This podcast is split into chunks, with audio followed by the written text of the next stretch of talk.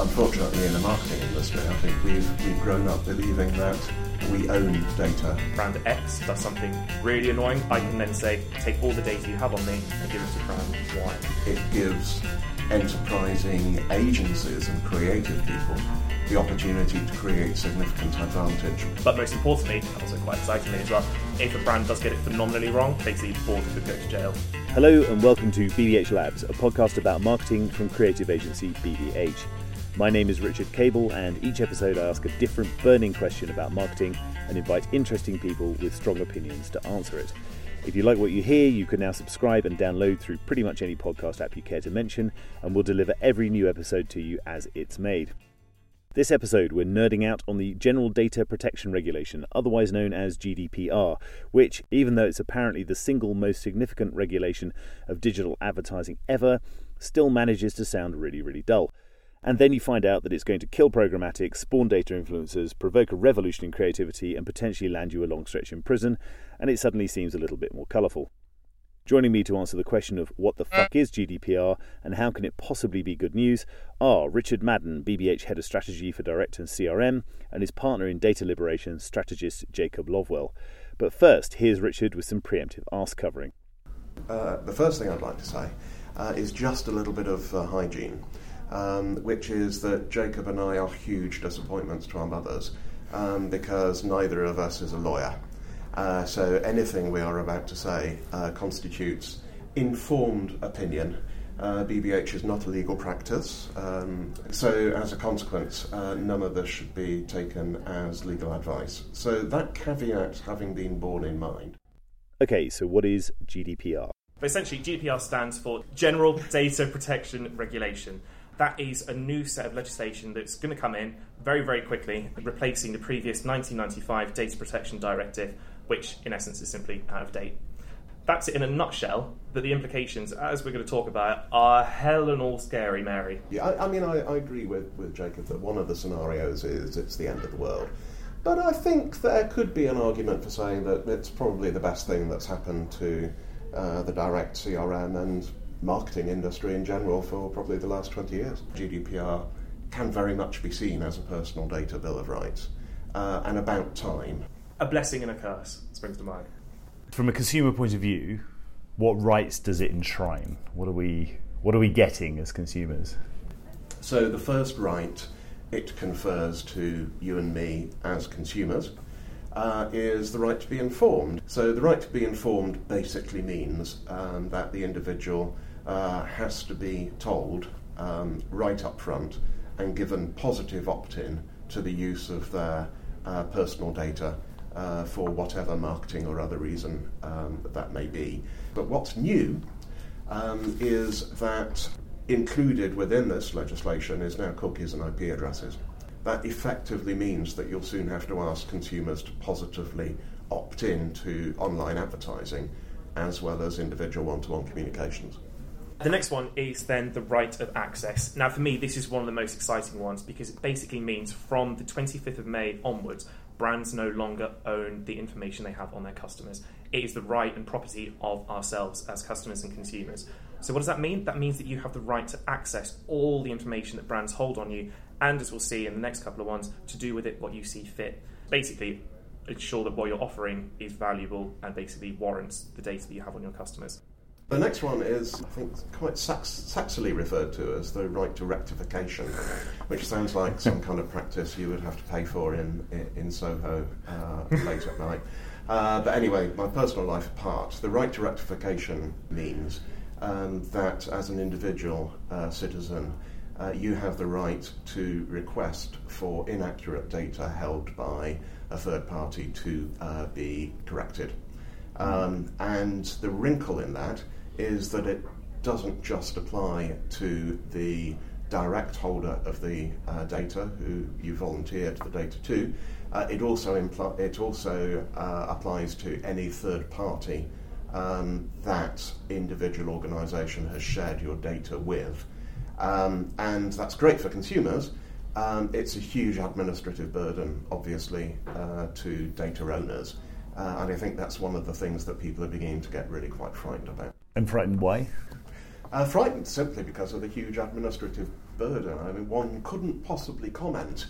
Uh, but um, I, I, just think of my own bank, uh, which I'm not going to name, um, the number of um, white label products that they have sold me over the last 20 years, and consequently the number of insurance companies in particular they might have shared my details with um, without actually um, getting me to opt in um, positively to that data sharing. So we're up to uh, number four. Yep. So the next one, then, as we're kind of building on the uh, basically ensuring that your data is as clean and up to date and accurate as possible, is then the fact that the customers can now have the right to complete erasure. So, say for instance, I am completely done with XYZ brand, mm. I have the right to thereby inform them that I no longer want to receive anything from them. If a brand gets that wrong, as we'll touch upon later, yeah. there are huge repercussions, both legally and, hell and all, financially as well. But there can be big issues there. This now gives customers the sort of enshrined power to completely hit Control or Delete and get rid of everything and every trace that a brand has on you. So that's that feels like something that people might want to do. Well, exactly. Especially imagine if there's an opportunity, as people now have, to basically say, "I don't want to receive any of this." Yeah, they're going to do that that is one of the single most scariest parts of GDPR. The sense that if you get it wrong, you can no longer afford to just talk at people. You have to warrant your space within their inbox, within their doormat, and every single time. That's quite that's quite an exciting prospect from a yeah. from a consumer point of view. You think that's brilliant. I'm, the first thing I'm going to do is get to get people to erase my data. Exactly. Yeah. And one of the things as well we'll see, as opposed to just fines being given to brands, as well, is that if brands are getting it wrong, and people are having their data sort of messed around with. And say, for instance, someone has said, "I want my data erased," and you're still getting stuff from them. Mm-hmm. We do imagine that there could be a chance of ambulance chases. You know how the likes of the whole sort of PPI thing was yeah, about. Yeah. You know, have you been, Mr. Lovewell? We found out you've been got some PPI nonsense. blah blah blah blah. If someone has sort of you know contacted me and I don't want them to anymore, and I've explicitly said stop it. Uh, I could be in for a lot of money potentially, and there could be this boom in an industry. Mm-hmm. But if there's financial incentive to sort of call out these brands, that could be quite an interesting few years we've got ahead of us. Um, so, number five. Uh, number five is uh, the right to restrict processing. Imagine you're a consumer and you have given um, positively opted in to uh, a brand being able to hold your data. That's one thing. Uh, but if you're obeying the strict letter of the law as a brand, you also have to ask for positive consent uh, mm-hmm. to that brand processing it, um, in other words, performing analytics on it, uh, or even uh, sharing it with a third party, um, even temporarily, uh, for things like credit checking um, uh, or cross matching or um, data enhancement. Uh, so um, this could, again, uh, if the legal profession and consumers choose to take a kind of strict constructionist view of the law, uh, then this could represent uh, quite a big hassle um, to uh, to organisations. Um, just for the uninitiated, what, what what's cons- what's a constructionist point of view? Uh, so I, I, guess it's uh, if you're being strict about it. Mm-hmm. Um, so if you this again is why we um, put in the caveat right at the start about um, about legal opinion. Uh, so much of GDPR uh, is uh, still unknown in mm-hmm. terms of its enforceability, in terms of the uh, strictness to which it must be adhered to, mm-hmm. Uh, because, like much other legislation, um, it's so vague as to require case law to be established. Uh, so smaller offences uh, can result in fines of up to 10 million euros or 2% of a firm's global turnover, so basically whichever costs more. Right. However, those big issues, say for instance they really do make a phenomenal mess up, yeah. you could be looking at fines of up to 20 million euros or 4% of a firm's global turnover. Again, whichever is greater. But most importantly, and also quite excitingly as well, if a brand does get it phenomenally wrong, there will be, you know, could basically board could go to jail. There is strong legal ramifications if a brand really does phenomenally mess this up. But think as well, reputational damage. This is going to be something that is already entering into sort of public discourse. People have become a bit more aware of it. The likes of everything that's happened with Facebook, mm-hmm. the, the, tide is beginning to turn. Perhaps people are becoming a bit more aware yeah. of sort of their data and the value, and also when it goes wrong. So these issues, these be, bear in mind at the moment as well, like the ICO, so the in, uh, the Information Commissioner's Office, they're the mm-hmm. people that are enforcing this. If a brand currently gets it wrong, they can only you know issue a maximum fine of five hundred thousand. So it's a huge, huge step up if it goes wrong. those other sort of penalties are going to, fo- as a brand, are going to focus your attention. Probably it's a Yeah. big it's a big thing. It's, you get it wrong, it's a big issue. I am of the position though. I I wonder, kind of grabbing my bag of popcorn and sitting there with my large diet coke, thinking that if there will be a brand that's going to be made an example of. So if someone does get it wrong after GDPR comes Yeah. into effect, I wonder if there will be you know sort of a slap on the wrist type thing in a way that it's you know other you know to try and whip other brands up into into shape. Yeah. I think that's a possibility. I think even people who are taking a fairly liberal and relaxed view possibly both suspect that financial services might be in for a bit Yes. of a kicking. Yeah. Right. Number six, I believe we're up to. There's a little bit of a diversion, but I think we're up to number Yeah. six now. So that's one where you've got down as the right to data portability. Mm-hmm. So you know at the very beginning of this, I said that one of the first things, the most exciting things from a customer's perspective, is that you now own your data and a brand doesn't. So a business no longer owns the data they have on you. Mm-hmm. It's essentially you know you own that. So for Tesco, for instance, we take Tesco Clubcard, one of the UK's largest loyalty programs. I own my da- as of the 25th of May. I will own all the information they have about me. Right. Now, this information here about the, or this right about data portability means that if I want, I can direct them to share it with a brand or a business of my choice. So think about that. What does that mean? If, say, for instance, brand X does something really annoying to really sort of cheese me off, I can mm-hmm. then say, take all the data you have on me and give it to brand Y. So for competitors, you really have to up your game because otherwise, all that juicy information that you had, arguably a phenomenal, you know, USP, uh, you know, all this information they've collected and Yeah. collated and are using on me, I can now, if you annoy me or if I want to, I can simply go somewhere else. That's worst case scenario. Kind of the best case scenario, say for instance, is again, I know we've talked about you know the financial sector already, but we are seeing again with the likes of PSD2, which mm-hmm. essentially is the open banking regulation, which is essentially kind of like sort of GDPR, but specifically for the financial sector to ensure that basically banks don't just have sort of complete control over some bit. They basically Yeah. have to open up all the information they have on us. Mm-hmm. But that basically means then with GDPR, I can take, say, I could go, for instance, and tell the likes of Cleo or another kind of sort of aggregator or money sort, of, you know, these sort of new um, money management services, and to use my ser- to use my information they have on me to basically give a better customer experience. Right. So, in a nutshell, excellent for customers because it means they are getting a far better deal, and they will always go to the the, the business or the service offering that is great because they have that ability to move their data around. But for brands, uh, adapt or die, I suppose, is the, is the phrase that comes to mind. Okay, so number seven. This is possibly the woolliest, and it's it's simply called the right to object. Um, and if you're honest, you look at all the other terms uh, within GDPR, and they all constitute a right to object um, at some level. So why have another one in there? Uh, I think the prehistory of this piece of legislation uh, really lies in the very understandable uh, cultural fear um, of the likes of uh, Germany, uh, the likes of France, the likes of Italy, and the accession states of the EU.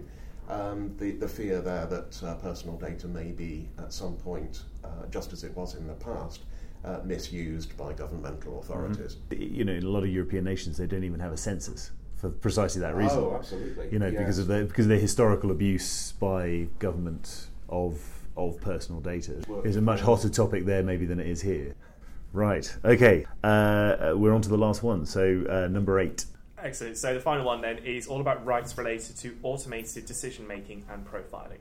So you think every time you apply for a product, say for instance a credit card, where there has to be a decision made about you, generally that decision is made by a computer, an algorithm that will look at all the data that a brand has on you, and they will pull all these data sources that are out there on you, and the computer's algorithm will work out whether or not you're right for it or you're wrong for it, and it will either say yes or no. Mm-hmm. GDPR means, to quote Little Britain, the computer can no longer say no, as it were. Slightly misquote there. But essentially, if, say, for instance, I apply for a credit card and because of XYZ reason of the data that's pulled from somewhere, it refuses me, mm-hmm. I now have the right and the company has the obligation to, if I say I'm not happy with that, they then have to manually make a decision instead. Right. So, in terms, again, logistics from a business perspective, quite hairy mary in terms of having to get through all those things and actually set up that infrastructure. Mm-hmm. But again, for a customer, it means it's much fairer because how many times, how would we even know if there's an errant piece of da- data out there that you know is perhaps blocking my chances of getting something that I really want? Yeah. So that again, it's the same story that's running through all of these. The customer mm-hmm. benefits and brands and businesses kind of don't. But I think that's one of the key parts of this Yeah. is that it, we've had it very good. Brands and businesses have had it very good. Unfortunately, in the marketing industry, I think we've we've grown up believing that uh, we own data. Yeah. Data is the property of a Mm, brand. yeah. Whereas in reality, we're just um, renting it or uh, individuals are loaning it to us. Yeah. Yeah. Um, and this is really what it means for marketing and also for consumers. Um, I mean, you only have to look, read the much quoted Edelman Trust Barometer report every every Ah, year yes. uh, to see that uh, trust in corporations continues to um, kind of inch down. Um, and uh, so this is an opportunity, as Jacob says, for Mm. enterprising brands to get on the front foot and uh, really begin to rebuild trust one customer at a time. Right. But I think as soon as we get the first thing that goes out there being like, has a company missold you your data or used Yeah, this yeah. wrong? Have you said no and you're still getting spam and junk mail? I think that's the moment when the game begins to change. So I mean, I, I mean, it's a good job that you know so many that, that historically, you know, um, brands and large corporations have all used our data so responsibly, isn't it? I mean, it must be a. I'm being sarcastic. Maybe dial out of it. When does it all happen? What's the what's the or the switch over date? So come, GDPR will come into force on 25th of May 2018. So not long at all.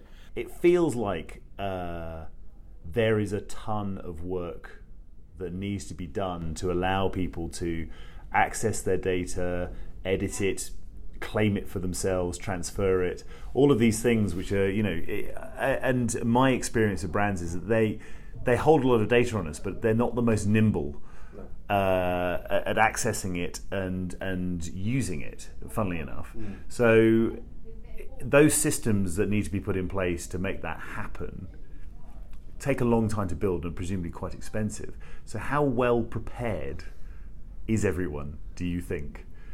It's funny, I, w- I was uh, invited to have dinner with a group of uh, CMOs uh, to discuss this, this very subject, and um, they said there was a positive and a negative side to this. The negative side was that very often the burden of responsibility for getting the GDPR house in order had fallen on the marketing department, uh, which, um, which which is unfair because it's as much an operational issue Yeah. uh, as it is a, a a marketing issue and certainly a legal issue. Very often, marketers are sitting there confused about what it means. Um, legal advice is very ambiguous. Anyway, that's the that's the bad news.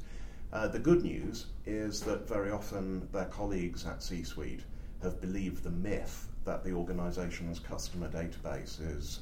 Uh, it is a fantastic, well-oiled machine, and they have a single view of the customer that's operational, and so on and so forth Up to date. up to date. I think this will probably help CMOs point out to their board colleagues that actually there's considerably more effort required uh, to make all those different data repositories talk to each other. Yeah. And that can only really be in the long term a good thing for marketers. Mm-hmm. Very specifically, from your point of view, what does this mean for direct? I, I think the naysayer and the, the doom and gloom person should go first. Okay. I will start off by saying, in an ideal world, I would like this to truly be the you know the good news and the sense that you know this is going to force us to do work that is good. Mm-hmm. Like I say, up until now, we've had the privilege of being able to just take many data sources and appear and talk to people, arguably too much Yeah. about stuff that perhaps they might not necessarily be interested in. Whereas because this now this thing comes into place on the 25th, we have to now really up our game. Mm-hmm. How do we do that? In my mind, it's the one thing that I think our industry has been lacking for a long time, and that is placing a real, genuine importance on the role of creativity. Mm-hmm. I think that's the one thing that sets us apart as in advertising agencies, marketing agencies, and it's the only way I think that basically customers will sit up, pay attention, and want to, most importantly, receive anything we've got to say. Right. If we do good work, people still want to receive it. Well, Jacob, I think you were disappointingly positive there. Well, I will just say, in real in reality, will that happen? I would be, I would be so so surprised if we're going to have a creative revolution. Um, but if I was to be completely honest, I can hear my P45 being written as I say this. I um, I've very struggled very deeply to actually come up with any examples of good CRM direct stuff that I myself really do, you know, sort of, you know, value and think as a customer, as a normal person, normal person, someone on the street, this is actually kind of quite cool. The only campaign I think out there that is genuinely good CRM is the likes of the Change for Life stuff from the Department of Health. I think Mhm. that is a bang up job of being perfect, this in every single way, creatively and also from a strategic perspective as well. It's so bang on. And I haven't seen that kind of sort of perfect mash of strategy data and creative idea come through anywhere else. But as Richard said, positively, that could be the exciting challenge. Uh-huh. Uh, I've lived through one uh, creative revolution in direct marketing in, in my life when fantastic people came along in the age of direct mail, like uh, Graham Robertson and Steve Harrison and so on and so forth, uh, and really rehabilitated direct mail and made it uh, a profession that creatives were, uh, were happy, if not necessarily proud, to work in. Uh, and really moved creative standards on, so uh, I'm pretty sure it can be done again in the electronic era um, to create uh, emails and online experiences that individuals actively want to participate in. However, I think it takes imagination on all on all sides, not just on the side of the creative industry and agencies, uh, also on clients, kind of taking the blinkers off yeah. and uh, realizing that um, there isn't really a formula to this. There is best practice, but if you follow a rigid formula for what an email needs to say and how it needs to sound, uh, then you're just going to easily get decommissioned. And I think we, it's time for a new breed of creative directors and indeed a new breed of strategists to come out of the shadows uh, and say, look, this is the consumer reality. Uh, just as advertising uh, needs to demand to be watched, needs to give a reward for being consumed, uh, so indeed does um, direct marketing and CRM even more so. Yeah.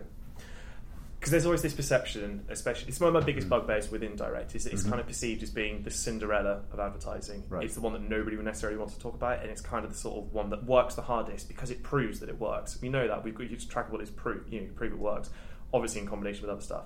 But to me, my personal goal and what I think I'd love for GDPR to do, it would be to get the words junk mail and spam out of the dictionary within about ten years. Yeah, yeah.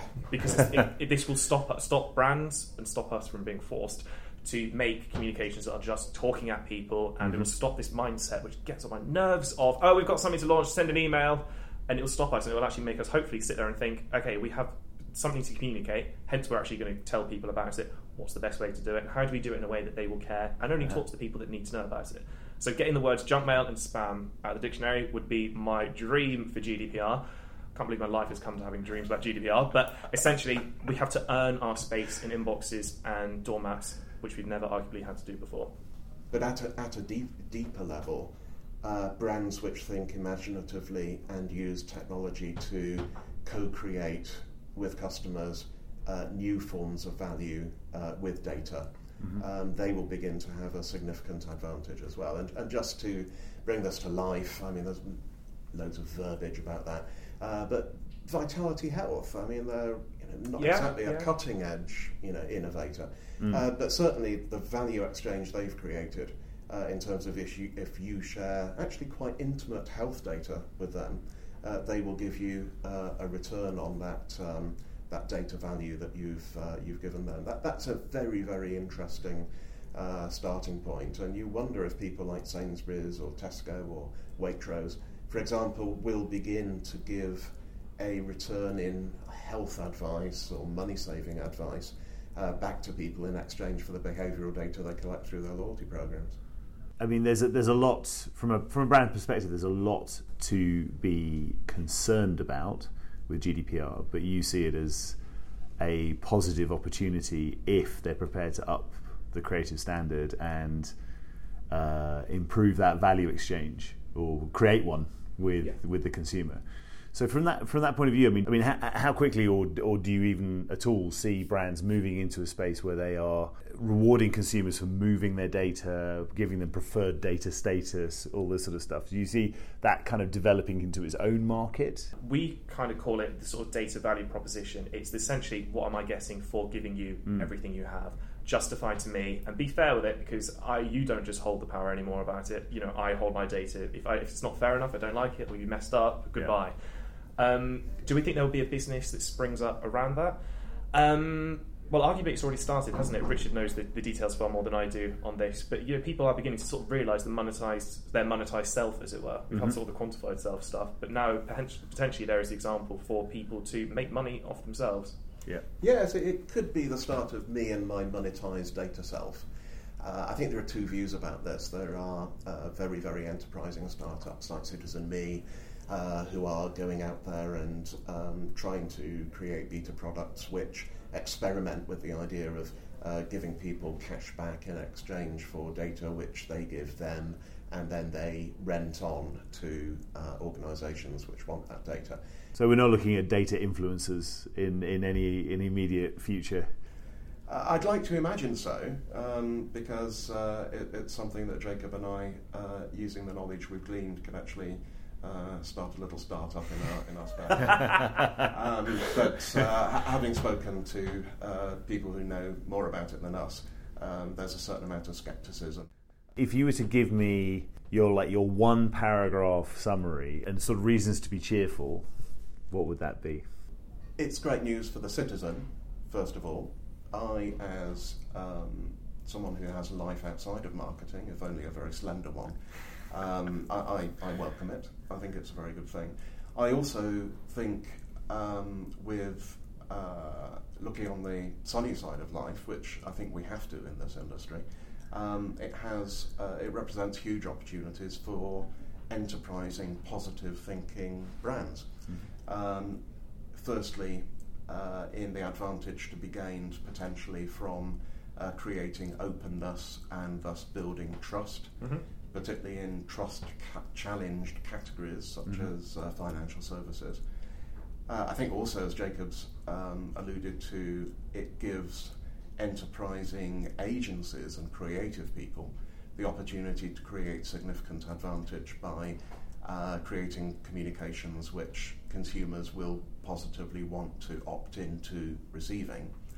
And lastly, it uh, gives agile and enterprising brands um, the opportunity to create advantage uh, by finding new value exchanges uh, to share with customers in exchange for their data. As customers realize that their data begins to have some kind of value, uh, then brands will have to offer more value in return in exchange for it. Uh, and those brands that get ahead of the game will enjoy disproportionate success. Mm-hmm. Jacob? Yep, pretty much agree with that, but I think it is also two key points again. I think creativity is going to be the real saviour of this, mm-hmm. and I sincerely hope it is in ensuring that we, as again, I sort of say that we are producing work that people want to receive, and I think that that's uh, been a long time coming. Mm-hmm. Uh, immediately, I think it's going to open this can of worms here. Uh, I think it's going to categorically kill off one part of advertising, which is programmatic. And so, what's GDPR going to do to programmatic? It's going to require individuals to uh, opt in to receiving um, programmatic advertising, uh, which is based on the merger of a publisher's data set uh, with uh, a brand's data set. Um, that's going to be impossible.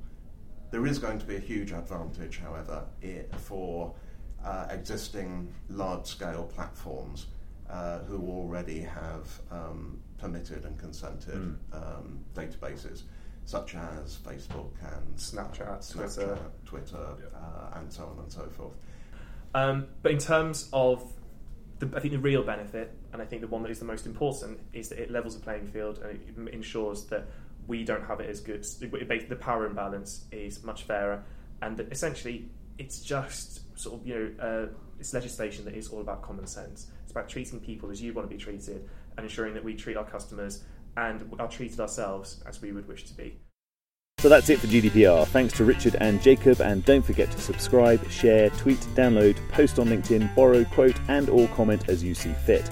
Next episode, we're hoping to have a special report on social justice campaigns and how creative agencies can positively contribute. In the meantime, if you want more from BBH Labs or Richard, Jacob, or myself, you can find us at bbh-labs.com or on Twitter at bbhlabs. Thanks for listening.